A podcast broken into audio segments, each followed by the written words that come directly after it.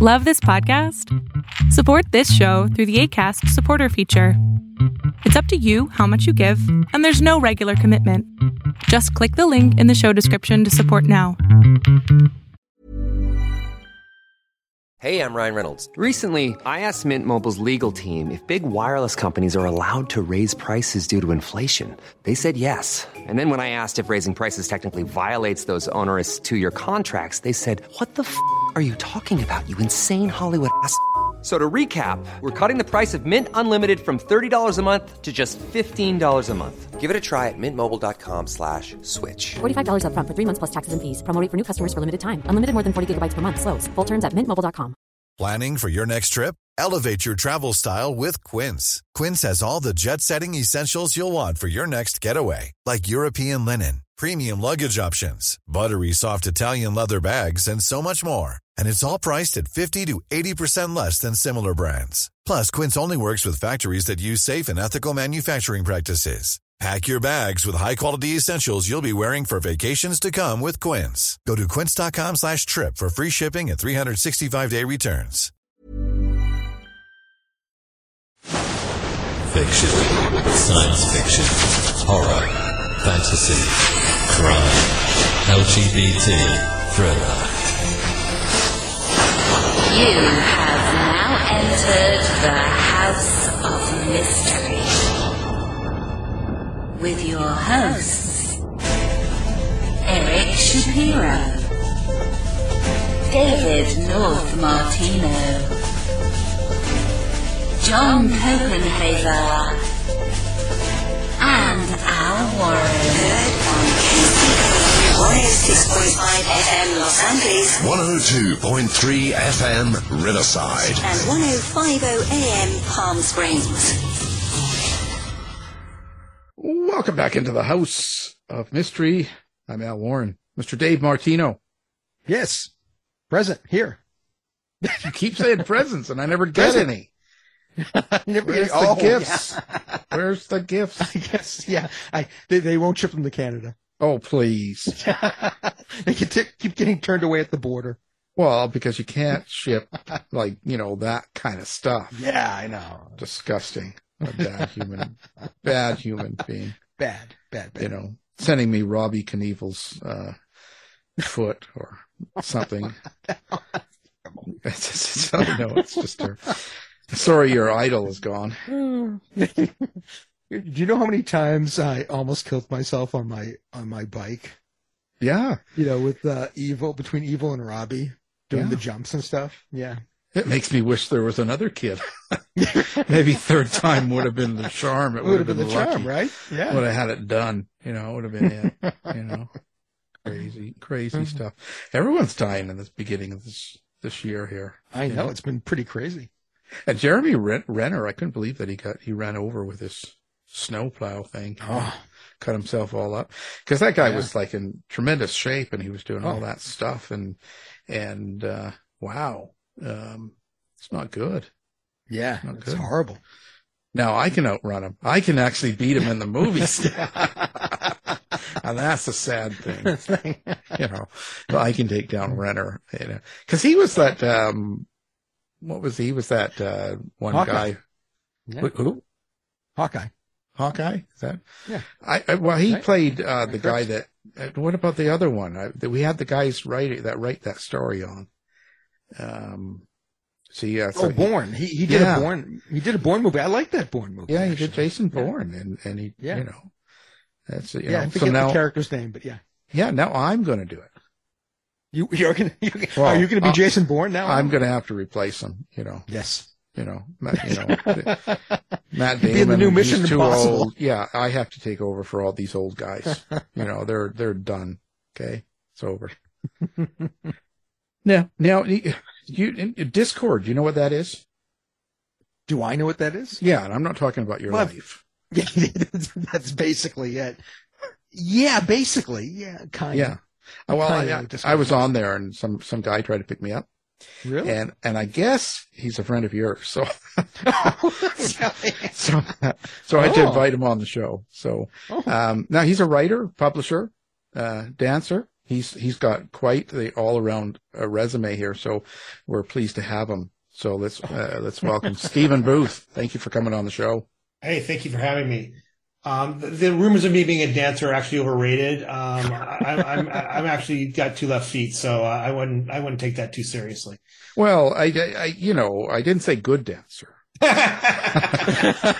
just like I'm going to be the next Jason Bourne. It doesn't mean I'm going to be a good one. It just it just means I'm I'm doing it. You know. Um, oh, I couldn't imagine doing a Jason Bourne. God, you can hardly stay awake, awake in the day.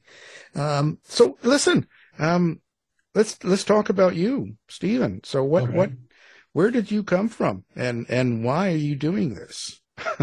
Why am I doing this? Wow. Like, how did you fall into it? against me or? Uh, No, no, actually, I I always wonder. I I, I do this to everyone. I I always wonder how you got into the job of of publishing and writing and all this stuff like this. Um, is it something you've always dreamed about? Something you were doing since you were a kid, or is it something that just you fell into? Like, where where did it all start?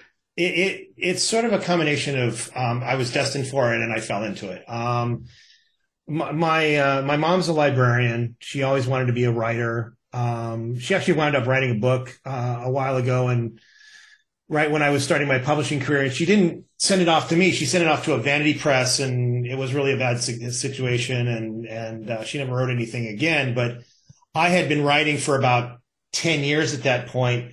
I got involved in writing. Um, Dave, you may know Harry Shannon from horror. Absolutely, yes. Okay, yeah.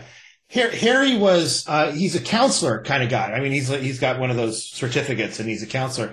And he was my wife's counselor since she was 19 years old, and and so he and I became friends through various things. And um, one day I was having a conversation with him, and I said, "I'm not a creative person, and uh, I don't know why I'm bothering to try and be creative and whatever." And this is the cursing story, by the way, so I'll cut it out. Uh, but he said, "Bull."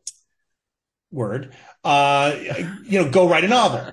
And I said, I don't know how to write a novel. What are you talking about? He says, that's great. Tell me all about it when the novel's done. So I wrote a novel and then I wrote another one and I wrote another one. Uh, none of these got published, thankfully, um, the, to the benefit of the universe. Um, and then, um, round about 2010, January 2010, I had to, uh, stay home to take care of a uh, sick family member. And I was a school teacher at the time. And you can't do both. You can't stay home and be a school teacher, at least not in 2010. And so I had to get a, um, a a sort of a side hustle in order to be able to, you know, stay home and so on. And so That when Harry, you started dancing? that's when I started dancing exactly. uh, and so Harry says to me, he uh, says, "You're technical. Make me an ebook." He's an author. He's a big time horror author, and he's, you know, make me an ebook. And I said, "Okay, I'll make you an ebook. I can figure that out." And then he goes, "Well, here's a."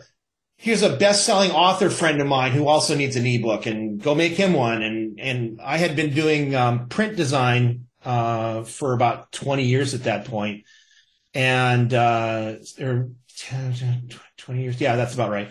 And uh, so he's like, well, it's time for me to have a paperback. Go make me a paperback. And I said, okay. And so I built this business doing book design for all these author friends of Harry's and anybody else who would come along. And then at about the same time, Harry and I wrote a, uh, a short story called Jailbreak. I think you can still find it out there on Amazon for free. As a matter of fact, I, I, didn't even know they did free anymore, but apparently it's out there. And um, it was a short 10, you know, 5,000 words zombie apocalypse, first day of the zombie apocalypse story.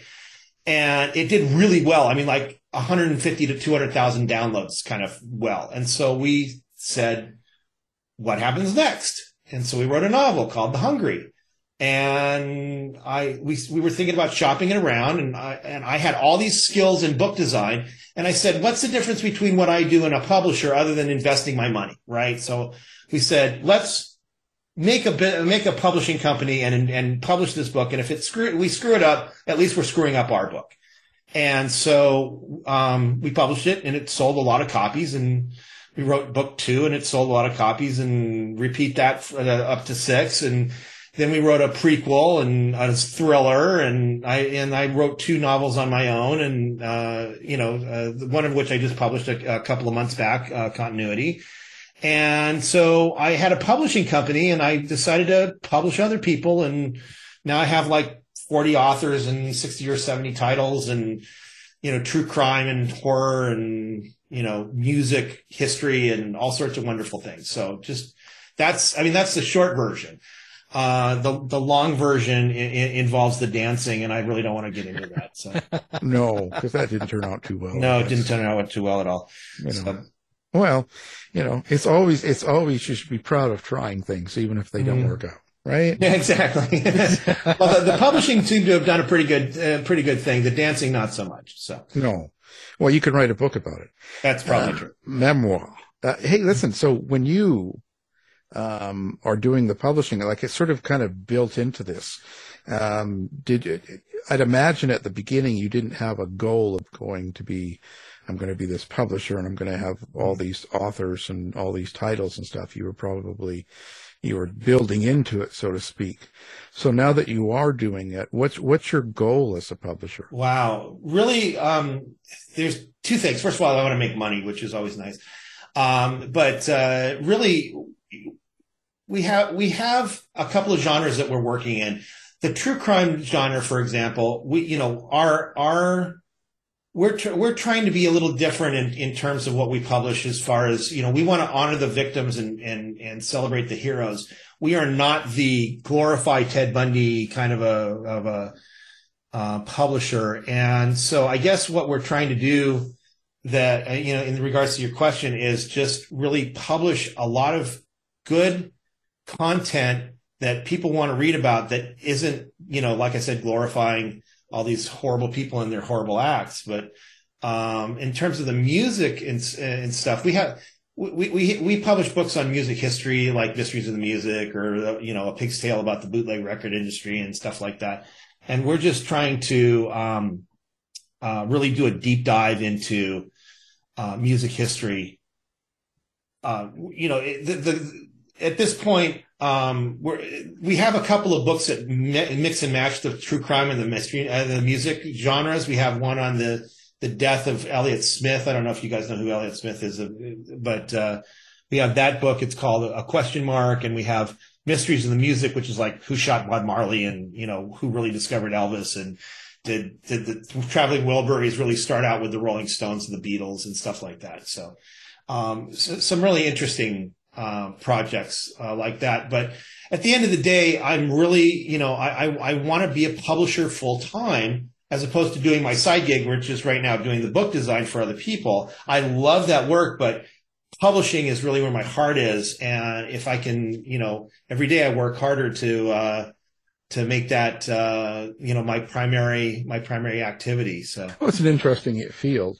Um, so now you yourself, how, what kind of writer do you consider yourself? growing. I- I- I- as, as far as, um, I I split, you know, doing the writing thing into two, two parts.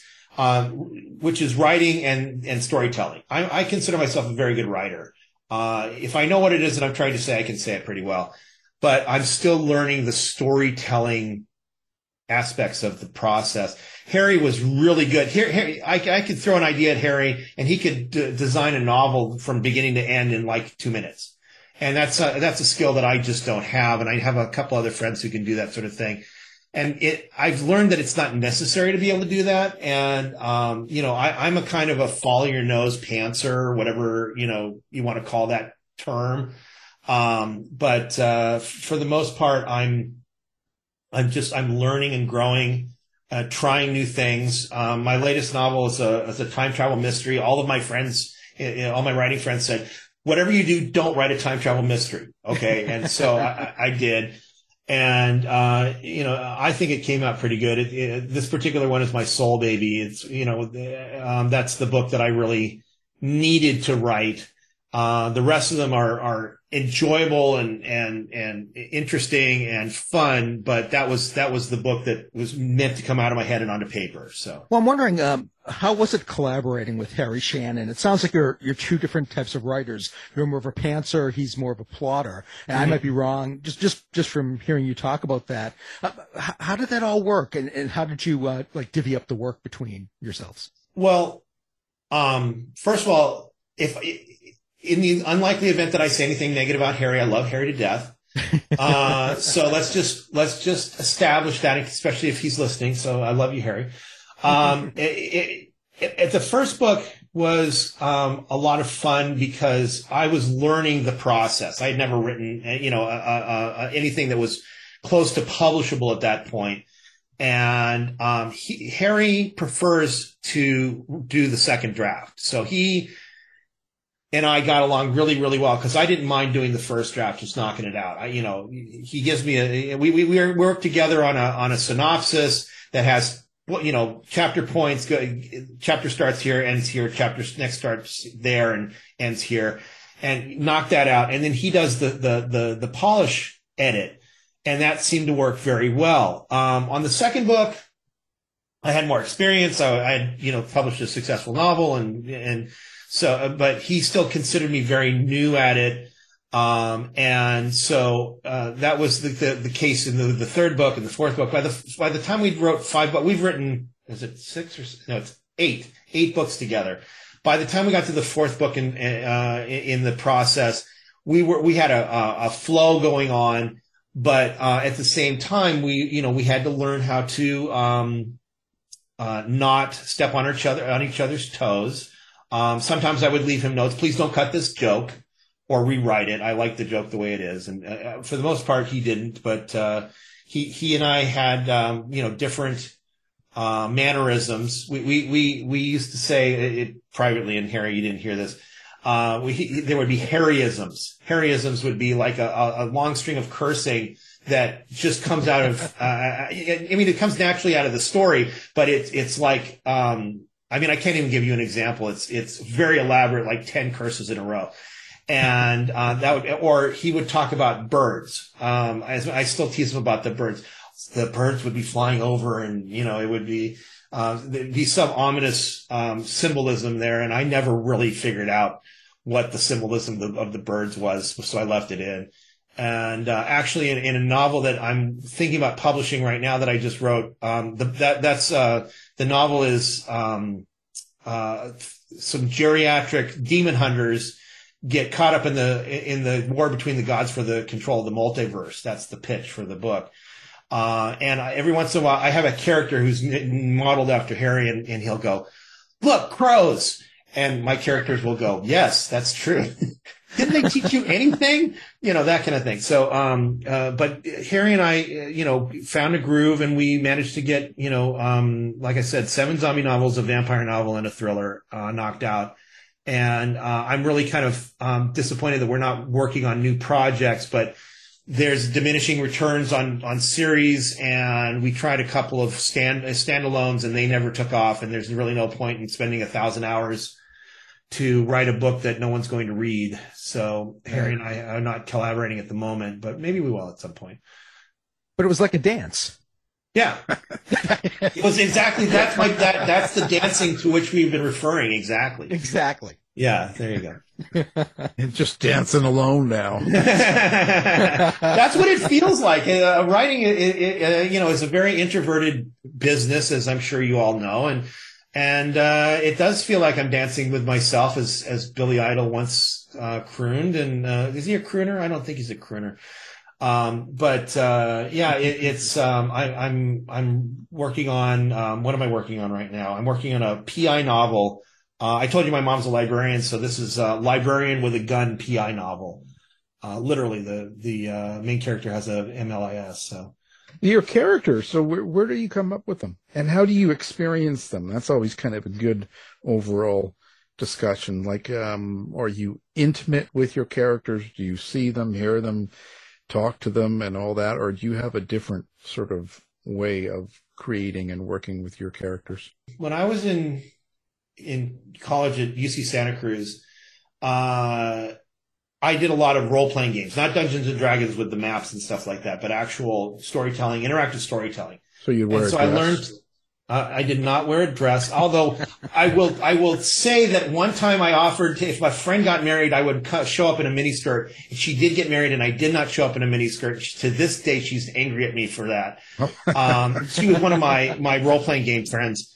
Anyways, um, I learned how to channel characters. I just sit back and watch them go. I mean, they, they, they would have their own dialogue and their own, um, you know, storylines and stuff like that. And I would just be sitting there and eating M and M's and drinking, you know, Mountain Dew and whatever it is that we were doing at that time. And, uh, letting the character have his, have his way with the, uh, with the story. And it was really kind of cathartic to be able to just let go of myself and let this other character channel through me. And, um, I think it kind of gave me some bad habits actually, because that's how I write now is I just, you know, I, I, I come up with a couple of characters and, and, you know, not like with those character sheets. I never liked those. I never liked those at all. Uh, but I would just conceive of a character and then just let them run. Um, and I watch them, you know, I watch the story unfold as, as the reader does and I try and direct it in a particular, you know, uh, to, to, to a particular point in each chapter so that it's um, you know interesting and and and readable. But for the most part, I'm just like, wow, this is fun. I'm, let's see what happens next. This is great. Um, you know, with my uh, librarian with a gun story, I, I, built in a lot of backstory that I haven't discussed, you know, with the, with the reader uh, for this particular character, and um, I'm I'm not certain all the details. Uh, I, I'm sure I will discover them as they as they appear in the story, but um, you know, he has some sort of dark past. And I, I, I, didn't realize that when I started writing it. I thought it was just a guy going in for a job interview. And, and, uh, now there's all these, uh, possibilities, you know. Has, have any of these characters ever like really gone off the rails and really just taken the story in su- such a direction that it made it hard to uh, get back on track? Yeah, but uh, I mean, that was, that was back in the day when I was um, working with Harry on a regular basis. I was writing a couple of, I, I have, I have this one novel that my very first novel, I've actually rewritten it four times. And in a couple of cases, the characters have just really gone sideways on me. And I would discuss the, the situation with Harry and he'd say, you know, protect your characters, always have them be on the side of right, never have them do anything that would be reprehensible or, um, otherwise, um, you know, lose the, the uh, reader's support for them and never kill them. Uh, those are the, those were basically the rules that he gave me for my own writing. And I try and do that every time I, I sit down is I, I try and keep them on the, the side of right. Even if, they, even if they've done things in the past, they're making up for them now. Um, uh, you know, as, as, uh, but yes, my characters often do things that I was not expecting. Um, you know, and uh, as a matter of fact, with the geriatric demon hunter book, I'm still trying to figure out the ending because the ending that I had um, was it really made sense in the book, but it didn't. Um, it, it it would not have satisfied any of the readers, and it didn't satisfy me. So I pulled it, and I'm still trying to find the ending. A little more Harry Potter than than uh, you know what's that Inside Out or whatever. Do you um hear your characters then, like when you're driving and they start talking to you, or um, yeah, should you be driving? And and are you waking up in the middle of the night with bloody shoes or something? Uh, I I like to say that I channel the characters. I I have not. Uh, gone so far as to um, lose, you know, it's not just uh, uh, dissociative identity disorder, if that's what you're asking. Um, you know, certainly I know the difference between their voice and mine. Um, but, uh, and, and none of them are homicidal to the best of my knowledge, and at least not to anything that's living. I, I did write seven zombie novels, or six of them actually, in, in a vampire novel in the same series. And, uh, they did a lot of killing, but it was, it was to the zombies, and were, that's okay. Um, you know, I, although I've never understood why in the zombie apocalypse, you know, people don't go around, you know, shooting the people who wronged them, whether they were, uh, whether they were zombies or not. That was, a, that was always a question I, I wanted to ask, but, um, I think that's the first time I've done it publicly. Anyways, uh, no, I don't wind up with bloody shoes. Um, but I do hear the characters, uh, you know, in my head. I see them. I understand, you know, to a certain degree where they're going with, with what they have to say. Um, it's often the, the, the supporting characters that I don't have as much of a handle on. So I'm not, and, they're the ones who guide the story. You know, it's like it's like my my main character is the, the role playing character, and everybody else is a as a as a function of the uh, the the game master in my mind.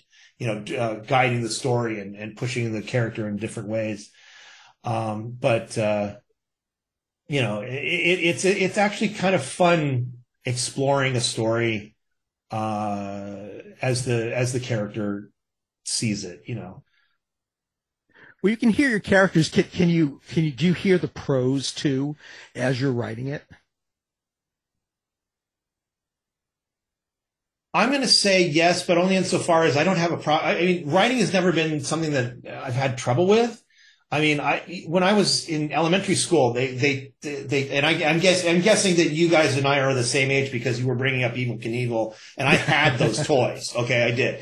Me too. Um, but um, uh, you know, when I was in grade school, um, they would teach you, you know, write the first draft, edit the draft, you know, write the second draft, you know, do a final polish and turn it in. I would write one draft, check it for uh, proofreading, and turn it in, and it would be done. I mean, it would be, it would be uh, you know, uh, uh, what I was trying to say. So I've never really had trouble expressing myself in words. Um, and it, it you know, it, it, so being in this business, I've done a lot of editing and I'm a terrible proofreader. Please don't ask me to proofread. That's my wife's job. Um, but I'm, I'm actually quite a good editor. I, I'm, I'm good at, you know, writing whatever it is that I'm trying to write, but try, again, trying to find the story in the, in the, in the words is a, as a, is a different, um, experience. Right now I'm, I'm helping an author with, um, it's sort of a deep developmental edit. It's what I call a brutal edit. It's a Western. Okay. And his idea of a Western is to give every detail that you can ever think about, about of a Smith and Wesson for like a page and I write action adventure. I want the story to move. So I'm like, no, no, we have to cut all this. But Western readers want to hear about what, how much marshals get paid for the mile. And, and I'm like, that's lovely. Let's put it in dialogue and have it be organic. Let's move forward. Come on. So we're, we're in the process of, um, uh, creating that story sort of, he's written it and I'm sort of massaging it into something that we, that, that, that could possibly be published. And this is, I haven't agreed to publish it yet um, I'm waiting for him to, uh, uh, to, to, to learn the, the writing process a little bit more directly, but, uh, it's the same kind of thing. Do you ever put a subtext or do you have kind of an idea that you want people to, to get out of the stories that you write? Oh, like a theme? Yeah. Is there some sort of, yeah, some sort of meaning? Like if someone picks up continuity and they take it home and they read it, of course there's the, uh, you know, the entertainment value of the story and all the different wild things you do, but is there some sort of, is there a meaning behind it as well? Theme is something that I've struggled with basically since third grade. I know I didn't understand it in third grade. I'm still trying to figure it out.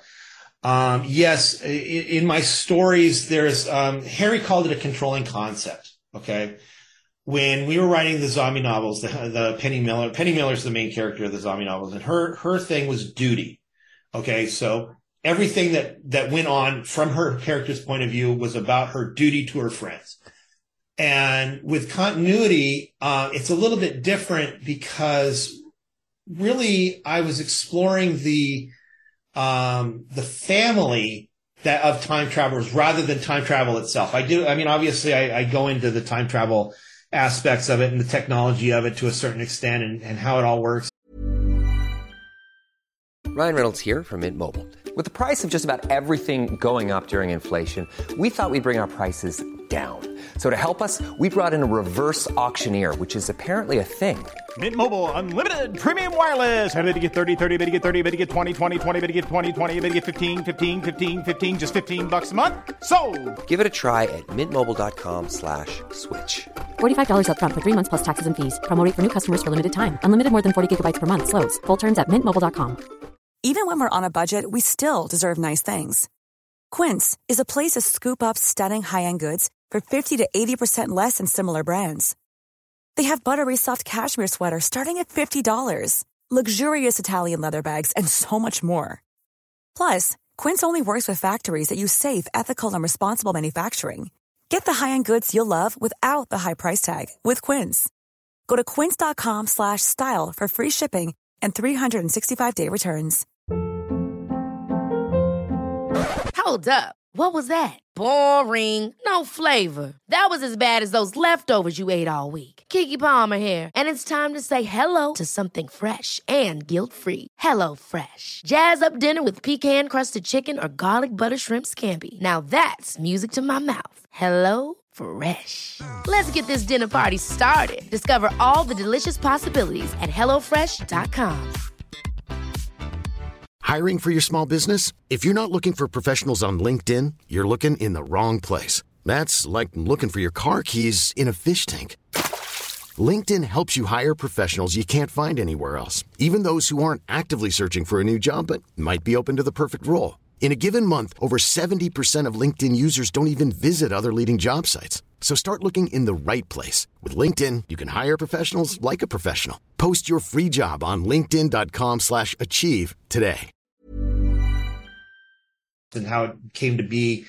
Um, but it's really about uh, Carlos is my main character. It's really about Carlos interacting with this extremely dysfunctional family who basically has no limits and no, and no rules.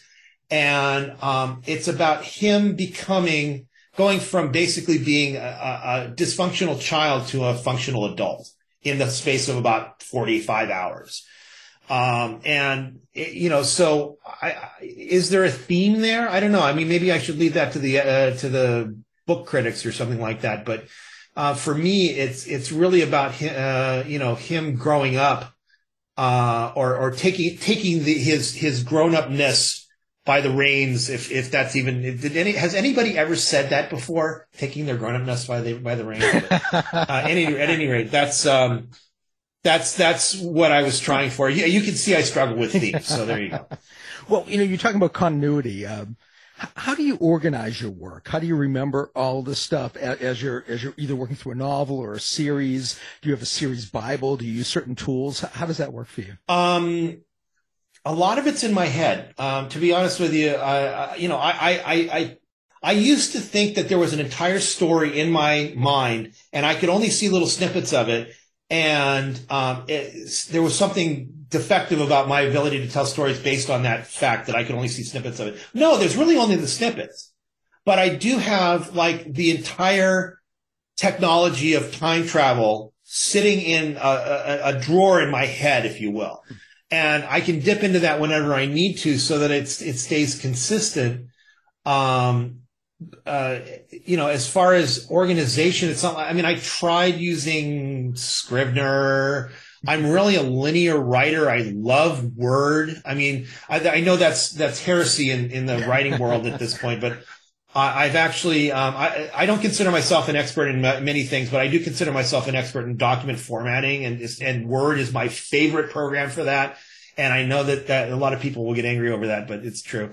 And so I, I just write linearly. Um, but, uh, I, I do have, um, certain things that I'm trying to say, whether that, whether that's theme or not remains to be seen. Um, you know, as far as, uh, you know, trying to get, you know, I mean, in continuity, for example, I, you know, it, because it was about the family, I worked really hard to get the family all in one place um, so that I could, you know, everybody could see the the dynamics. Or really, it's a um, it has a lot to do with um, Carlos and his sister. So uh, getting the Carlos and his sister together were really important. But once I was able to do that, I was able to just channel again. Um, you know, it, it, took a little bit of doing to get him in the right place at the right time. And um, some people may not agree with the way I got got there. Um, I've actually had people push back. Why did he go to? Why did he go to New York instead of Toronto? I mean, that's a literal conversation in the book. And, um, it, it's because I needed him to be in New York. You know, I mean, that, that's, isn't that obvious? You need to go to New York. And so I hope I, uh, you know, people reading it are going to go, okay, I got to look for that now. But for the most part, I was, uh, I think I did a pretty good job of making it organic that he needed to be here at this time to meet this person so that this part of the story could happen. You know, that's really all I can tell you on that. That's very interesting. Uh, well, we're talking about time travel. I'm wondering how, how important is it for you to uh, get the science right? Uh, do you take a lot of liberties uh, in, in, a time travel story? Are you going with uh, what is like modern, eh, modernly accepted by science? According to my editor publisher friends, uh, of which I have several who have read this, I, I, I think I broke a lot of the, the tropes. I mean, this isn't Looper. This isn't 13 Monkeys. It's, uh, you know, I, I came up with my own concept of why time travel was even possible. Um, and, uh, you know, this isn't hard science fiction. The, the, the, the, you know, there's a, there's a device called the Great Clock, and that's where the time travel comes from. But I, I do justify its existence in sort of a light, you know, tangential, it comes up every once in a while kind of a ma- manner. Uh, the devices that allow, um, for time travel, personal time travel are, um, uh, you know, uh, I, I, I mention what they look like. I mentioned how they operate a little bit. Um, but I do have a very strong idea of what's going on in the background in my head so that everything is consistent. Um, I, you know, I'm, I'm already giving away way, way, way too much about this story. Um, so I won't go into how I get to where, you know, the, the, the technology of the time travel. But no, this is not, um, you know, and these are not time cops. Okay. The, the, that's the number one thing uh, about this family is they don't really care what happens to the rest of the world when when they change the the um, the past, as long as it doesn't affect them. And there are rules. Uh, I put the laws of time travel, and that that dictates how the family, uh, the time travel family, uh, can can manage to uh, uh, not erase themselves. As a matter of fact, the whole premise of the book is what happens if those rules get violated. That's what continuity refers to. It's one of the rules. Yeah, very interesting. No prime directive, it seems like. No, although I, I, will say that um, it, it, if they had been a little bit more cognizant of what was going on in the world around them, they wouldn't have gotten themselves into this mess in the first place. But that's all I'm willing to say on this subject. So. well, where where do these uh, where do your characters come from? Um, and, and, tell us a little bit about uh, your main characters in this book. Okay. Um, where do they come from? I, I this you, one you get them from people that you meet and um, well, the the number one con, uh, controlling concept, if I can use that term again, for creating characters is they're not me. I am not just putting myself in the story. Uh, I can relate to them, and at you know at a very deep level, uh, you know they they're coming from me, but I'm not just writing myself into novels. Uh, I try to uh, have them be, uh, you know, different backgrounds, different um, speech patterns, um, different, uh, you know, educational, you know, um, resources and so on. The, actually, the biggest challenge that I face is um, I, ha- I, have I have two master's degrees. Okay, good for me. Um, and uh, uh, I try not to write really intelligent characters who sound like they have two master's degrees and that's actually a big, big challenge for me because um, I it's easy for me to just drop into my language set, and uh, you know, but it, it, like for example, um, Carlos in in um, in continuity is um, is uh, you know, I I I understand him. Um, but he's, you know, uh, his, his family is, like I said, very dysfunctional. His, his his father is is for lack of a better way of phrasing it a psychopath uh, and treats him that way and i mean not a violent psychopath but you know uh, there are other types of abuse by the way uh, th- this is a side note i worked with al carlisle who was the um, psychologist at draper state prison in utah when ted bundy came into the 90 day diagnostic unit and Al's job was to figure out if um, he was violent or not when before anybody knew who he was Spoiler alert, he was. Um, but uh, so I got a, I got a lot of inside ideas about how sociopaths and psychopaths work. So, anyways, now we go back to my character. So the dad is a psychopath, and how do you how do you um, try to live up to the rules and expectations of a psychopath when you're not that kind of a person? And you know, um, a, a, lot of it has to do with um, you know macho culture and things like that. Those are all backstory to this. Um, but, uh, you know, really the, the, the you know, uh, Carlos's character is trying to fit into somebody else's model, his father's model of what a man is. And he's doing a terrible job of it. And th- really the whole premise of the story from the very first word is him trying to get out of that. Trying to, trying to get out of his, uh, you know, if you read the, the back cover sales copy, it's like, I don't want to be, I don't want to be involved with this family anymore. How do I get out of it? And the whole story, um, extends from him not wanting to be like his father and doing a bad job of it. So, you know, uh, and it's as far as the, um, you know, like for example, my this new novel that I'm writing, um, which is called Shy Boy. This is the the librarian with a gun. Um, my main character is, you know, he's, um, how do I say it?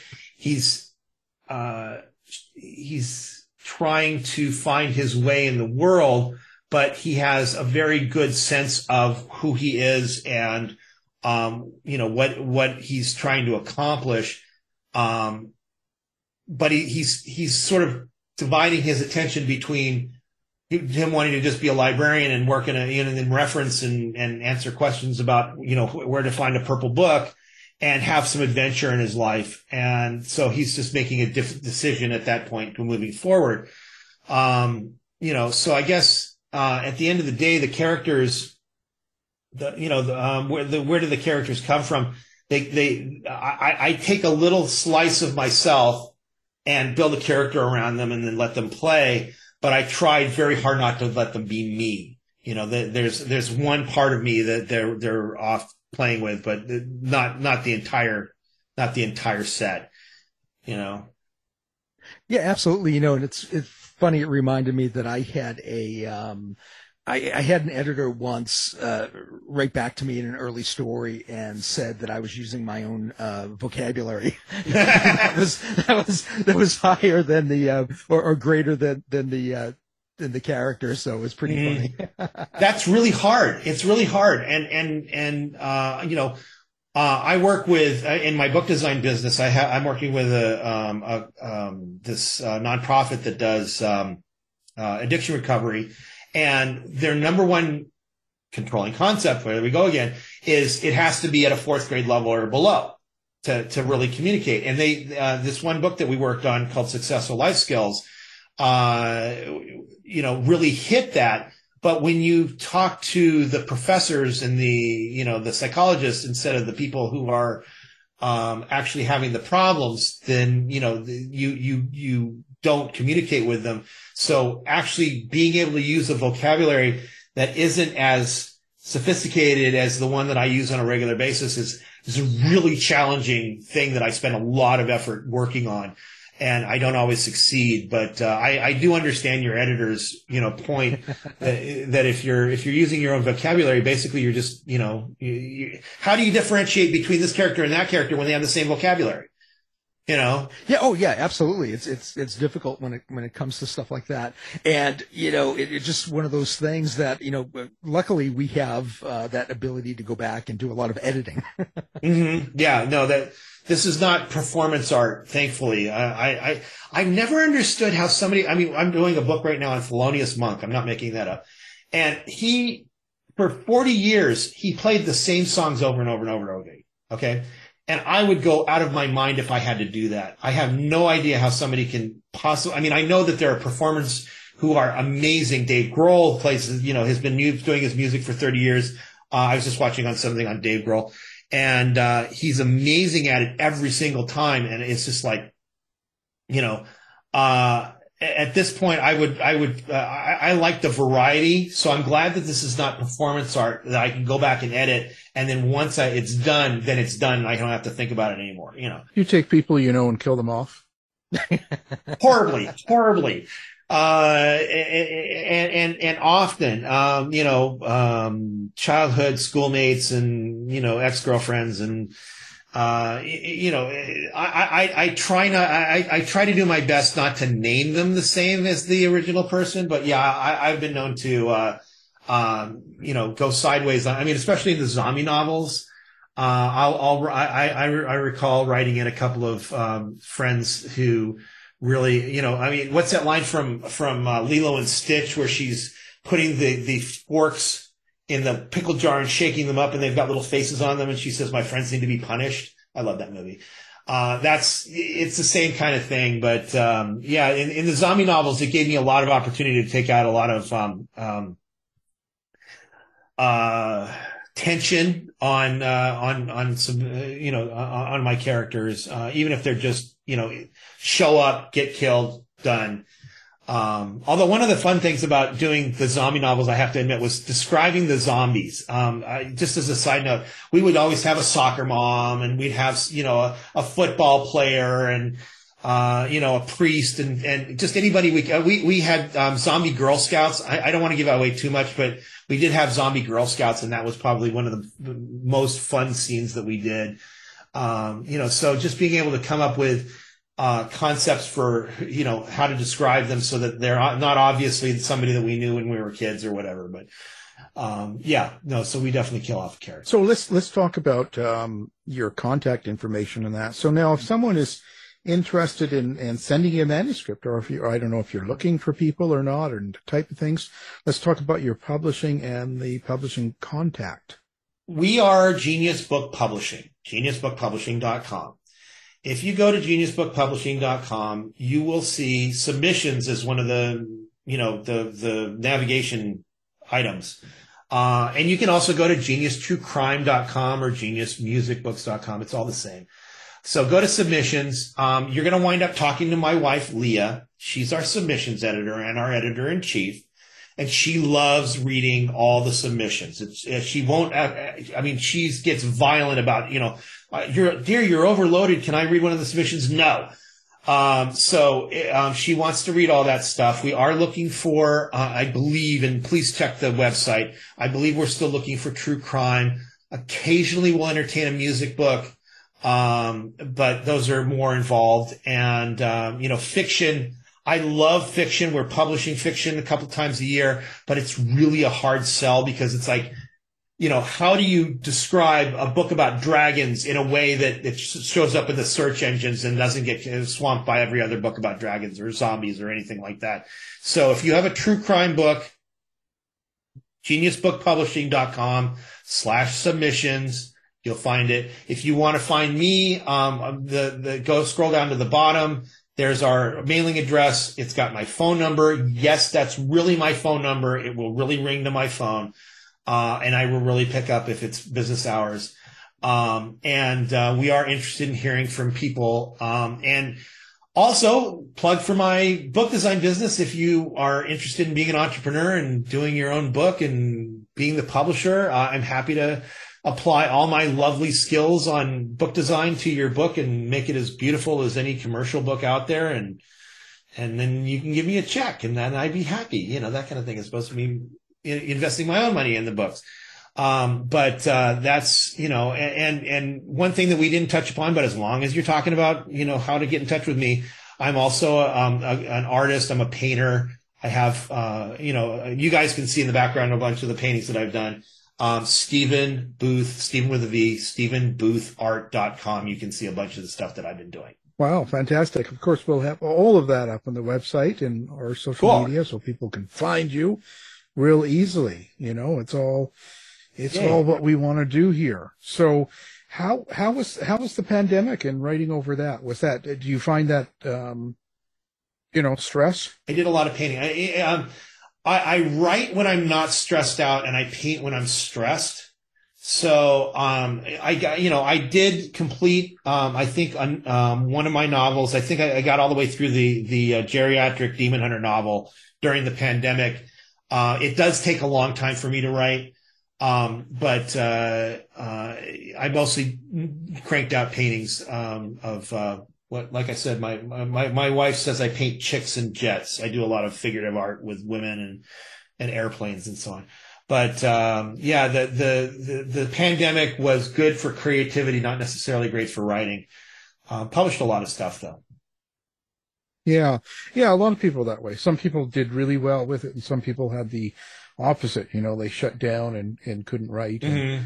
they weren't, weren't as creative. So, you know, I guess it depends on how attached you are to the um, emotions around you, you know? Yeah. Well, you know, I, I, I don't, um, I write to entertain myself. I mean, a lot of people write to express their emotions or their, you know, their, their stresses or whatever. I, I, I I don't watch TV. Okay. So, um, which I know a lot of people f- find to be anathema because it's like, where am I supposed to get my ideas from? I have plenty of ideas. Um, I read a lot and I, uh, I, I, I don't watch TV except for when my wife insists and then we'll watch, you know, like whose line is it anyway or whatever. Um, but, uh, um, for the most part, um, I write and I paint and I do my job and that's my evenings. Uh, pretty much every evening I'm doing one of those three things or I'm hanging out with my cats. I, I, I didn't mention this before. I do have eight cats. Yes, we have a full eight and they they will happily sit on me the moment I slow down long enough for them to do that. So, wow, cat lover. Yeah, no, cat dad, absolutely. Um, actually, on on one of my uh, on my Instagram uh, account, Stephen Booth Writer, uh, I I uh, I do post some uh, some videos of the cats licking my hair and sitting on me and stuff like that. My the, my other social media, I don't do that a lot, but for that particular one, I do. So it's like pornography. It, it is. It's it's cat lover pornography. A lot, there's a lot of that actually. Uh, I have a magnet on my on, on my refrigerator that says, "I want to wake up tomorrow to n- no news, zero, just cat videos," and I, I, totally relate to that. So I could, you know. Um, well, how do you get anything done with all those cats? I have one cat, and I have Um, a hard time doing anything. Uh, it's actually uh, as hard as you think it is. Um, you know, if I hadn't locked all the cats out except for Princess, Princess is right next to me. She's asleep. Uh, you know, um, I do have a couple of cats that have adopted me and they want to be in my arms at all times. And it makes it difficult for me to type one handed. Um, for the most part, I, I uh, either ignore them or I lock them out, um, which doesn't make anybody, including my wife, happy. Uh, she would prefer that I pay more attention to them than my books. So, um, but she's very supportive. Pretty amazing. Hey, so what? Let's talk about your inspiration. Like when you're at home, Mm-hmm. um, and say you don't watch TV really. Um, so what? Where do you gather in, inspiration? Like if you're, you know, maybe you have a writer's block, or maybe you don't have that. But if just where does it come from? The initiative. Like, do you have any sort of music or other writers? Um, I, uh, first of all, I'm, I'm ADD, so I listen to music 100% of the time. I mean, that's all I do. I have, I have two sets of wireless headphones in different parts of the house, and I just listen to music 100% of the time. Um, when I'm not, even when I'm reading, actually. Uh, I have, uh, um, a couple of authors that I really, really admire, um, who I will happily shout out to, but, um, you know, the, their, their books, I, I will admit they wrote the books that I love probably 25 years ago. Uh, there's David Gerrold, uh, the, the guy who, who created the Tribbles for Star Trek. He's, he's probably my top favorite author. I get a lot of inspiration from, for ideas from him. Um, Steven Saylor, who does the Roma Sub Rosa novels. I mean, if you want great PI in Rome Republic and Rome Empire novels, Steven Saylor has the best ones. Yeah, I know him. I Uh, had him on the show too. Oh, you have? Oh, you're automatically my new best friend. I, I mean, I've, I've had two conversations with him and I was, I'm, that's the thing about being in this business. I- um, I lived in Los Angeles for a long time and actors are lovely. You know, good. Hey, you're on TV or you're on a movie. That's great. Authors are like my thing. Okay. I, you know, so it, it, Dave, it's, it's actually an honor to meet you, you know, to, to actually talk to you for more than five minutes because I've known about your work for a long time and, and you're certainly somebody that I've been wanting to talk to for a while. Um, don't let that go to your head. No. Um, but um, the other guy I want to shout out to is is uh, Stephen Bruce. Uh, he writes PI novels in fantasy, you know, universes. I like cross genre PI novels, which is how I wound up writing a lot of the stuff that I write. Um, the uh, continuity is a, actually a mystery novel, so there you go. There you. But uh, yeah, um, so you know, and then I read about science, and I read about you know, I, I- I particularly like reading um, uh, biographies of scientists and and and and deep uh, you know stories about like where did the uh, Archaeopteryx come from, and you know why why do whales have fingers and things like that. Um, so you know, uh, as far as you know, other than that, it just I'll start noodling and throw some ideas together, and and then it, a story will evolve, and I'll hook onto it and start writing it. You know.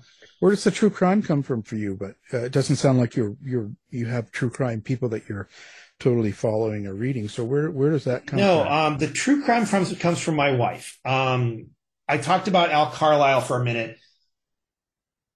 in 2000, I, uh, in 2012, I was at World Horror in, I think it was either Provo or Salt Lake City. And, um, the showrunner, her father is Al Carlisle. And so he was hawking a book on Ted Bundy while I was there. I was doing my zombie stuff and I'm wa- wandering around and there's my wife. She came with me. She goes up to the table. She comes back to me. She pulls on my arm. She says, Stephen, we're publishing a book. I said, we're doing what? She says, yeah, uh, this guy, you know, th- uh, this guy wrote a book about Ted Bundy and we're publishing it. And I said, you've been talking to him for three minutes. How is it that we're publishing this book? Nope, nope, that's it. We're done. She's the true crime junkie in the house. Um, and, uh, if I hadn't met that, you know, uh, Dr. Carlisle and a couple of the other people that I've worked with, uh, I probably wouldn't be conversant in, you know, Keith Jesperson and, you know, Arthur Gary Bishop and Ted Bundy and stuff like that. But, um, I actually, for, through circumstances that I would have preferred not have happened, I was actually on the Happy Face, um, podcast. You probably couldn't recognize my voice because I sound like I'm in an aquarium, but, um, Dr. Carlisle um, was supposed to be interviewed uh, for on the, Happy Face, which is about Keith Jesperson. It's his daughter um, doing the podcast, and he passed away two days before he was going to be interviewed. So they scrambled and they were looking for somebody who could channel him, you know, for lack of a better way of phrasing it. And so I did some research. I'd already been doing some research on Keith Jesperson at that point, and so I I, I had the opportunity to be a, a true crime expert for two episodes on Happy Face. And, you know, like I said, if you listen to the, think it's the second or third episode, there's a guy who sounds like he's in an aquarium. That's me. Even though I was on a landline, the, the signal was terrible. And I just, I sound like, Well, I, I, I sound like I'm in a cave. So it's all right. Never listen to true crime podcasts. no. Okay. Cool. yeah. So true crime, I kind of came out sideways. The same thing with the music. You know, I mean, somebody went, Hey, don't you want to publish this book? And I went, okay. And then I had to learn everything about the, the industry. So Yeah. Well, you're an interesting guy. So thank you. the man, the man. The time is up, and we're we're glad you came on the show. Now, uh, of course, we're talking with author and publisher and part-time dancer, Mr. Stephen Booth. Thank you for being on the show. Uh, my pleasure. It was it was really a lot of fun to talk to you guys, and and uh, I appreciate you being interested in my uh, version of insanity. So, Thanks, Stephen. You've been listening to the House of Mystery radio show. To find out more about our guests, hosts, or shows, go to www.houseofmystery.com. Show's over for now. Was it as good for you as it was for me? Well, good night.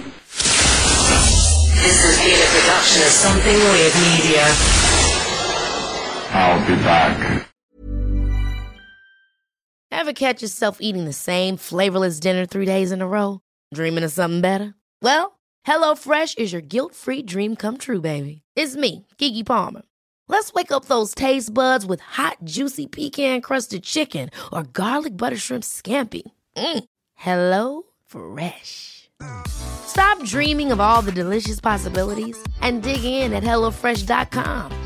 Let's get this dinner party started. Hey, it's Paige DeSorbo from Giggly Squad. High quality fashion without the price tag. Say hello to Quince. I'm snagging high-end essentials like cozy cashmere sweaters, sleek leather jackets, fine jewelry, and so much more. With Quince being 50 to 80% less than similar brands. And they partner with factories that prioritize safe, ethical, and responsible manufacturing. I love that. Luxury quality within reach. Go to quince.com slash style to get free shipping and 365 day returns on your next order. Quince.com slash style. When it comes to your finances, you think you've done it all. You've saved, you've researched, and you've invested all that you can. Now it's time to take those investments to the next level by using the brand behind every great investor, Yahoo Finance. As America's number one finance destination, Yahoo Finance has everything you need, whether you're a seasoned trader or just dipping your toes into the market. Join the millions of investors who trust Yahoo Finance to guide them on their financial journey. For comprehensive financial news and analysis, visit yahoofinance.com, the number one financial destination, yahoofinance.com. You've been listening to the House of Mystery radio show.